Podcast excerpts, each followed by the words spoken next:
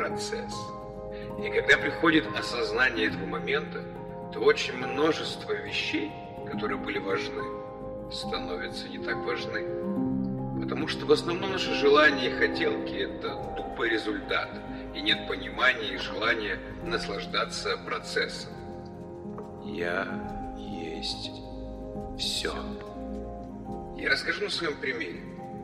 С 2005 года я хотел быть и стать актером. Во время поступления в институт, в самом институте, в армии, когда работал курьером и даже когда снимался и играл в спектакле. Мне постоянно чего-то не хватало. День подсказывает мне, что мне не хватало аутоники, но сейчас разговор не про нее. Еще у меня был синдром «хочу хотеть». Я хотел хотеть быть актером, но ничего толком не делал. Точнее, не знал, что делать. Я пытался делать рассылки кастинг-директорам, пару раз пробовал поступать в театр, снимался и знакомился, и даже пытался снимать что-то сам. В один момент до меня подсознательно начало доходить, что я ловлю кайф от работы на съемочной площадке, когда решаю проблемы, выстраиваю кадр, работаю с актерами, ну и так далее. Я был погружен в процесс и не замечал ничего. Постепенно осознание этого из обычной чуйки или интуиции переросло в какие-то мысли и окончательно сформировалось уже на аутонике, что все есть процесс. Наш социум так устроен, что я сравниваю себя с разными людьми. А у соседа трава зеленее. А вот сын маминой подруги. Конкуренция. Это все мозг. Абсолютно не важно, откуда это взялось, важно понимание того, что хоть все люди похожи, но каждый из нас индивидуален. Да, это слово стало очень модным в обиходе, никто толком не может это объяснить. Я на каком-то подсознательном уровне понимаю, и когда я смотрю на людей вокруг себя, я понимаю, что я не такой, как они.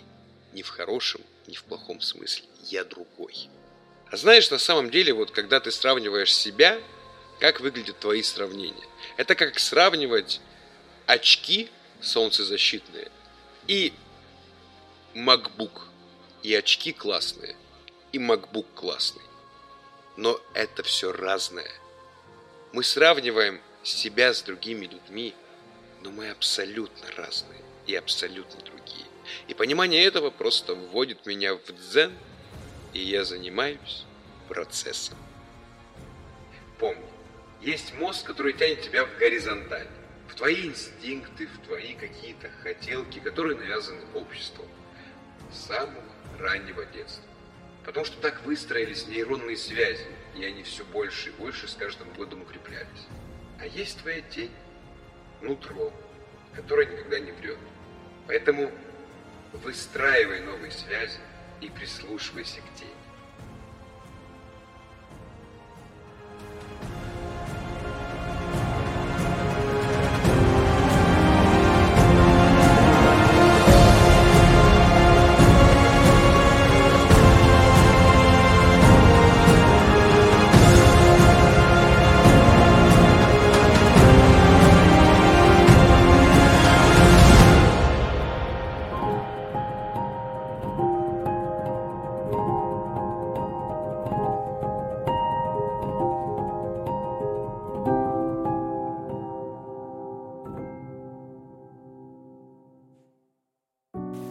На газетном обрывке заметочка в несколько строк.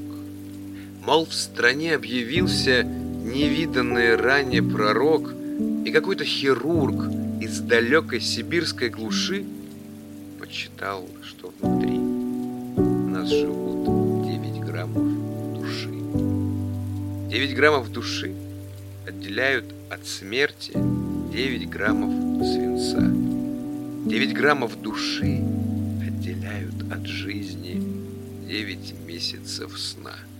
Сотни тысяч сердец бьются вместе с твоим в унисон. В каждом маленьком сердце живет чей-то маленький сон. Помнишь, как бесполезно взмывала над обухом плеть? А под подрезанных крыльях почти невозможно взлететь.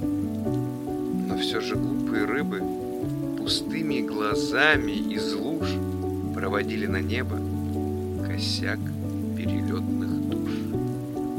Девять граммов души отделяют от смерти девять граммов свинца. Девять граммов души отделяют от жизни девять месяцев сна. Сотни тысяч сердец, сотни тысяч сердец бьются вместе с твоим унисон. В каждом маленьком сердце живет чей-то маленький сон. А бубновый валет снова лег под граненый стакан, и в прокуренных верстах застыл аромат сентября. Видишь, зарево в небе, как будто костры в облаках. Это пламенем синим костры нашей жизни горят. Девять граммов души отделяют от смерти девять граммов свинца. Девять граммов души отделяют от жизни девять месяцев сна. Сотни тысяч сердец бьются вместе с твоим в. В каждом маленьком сердце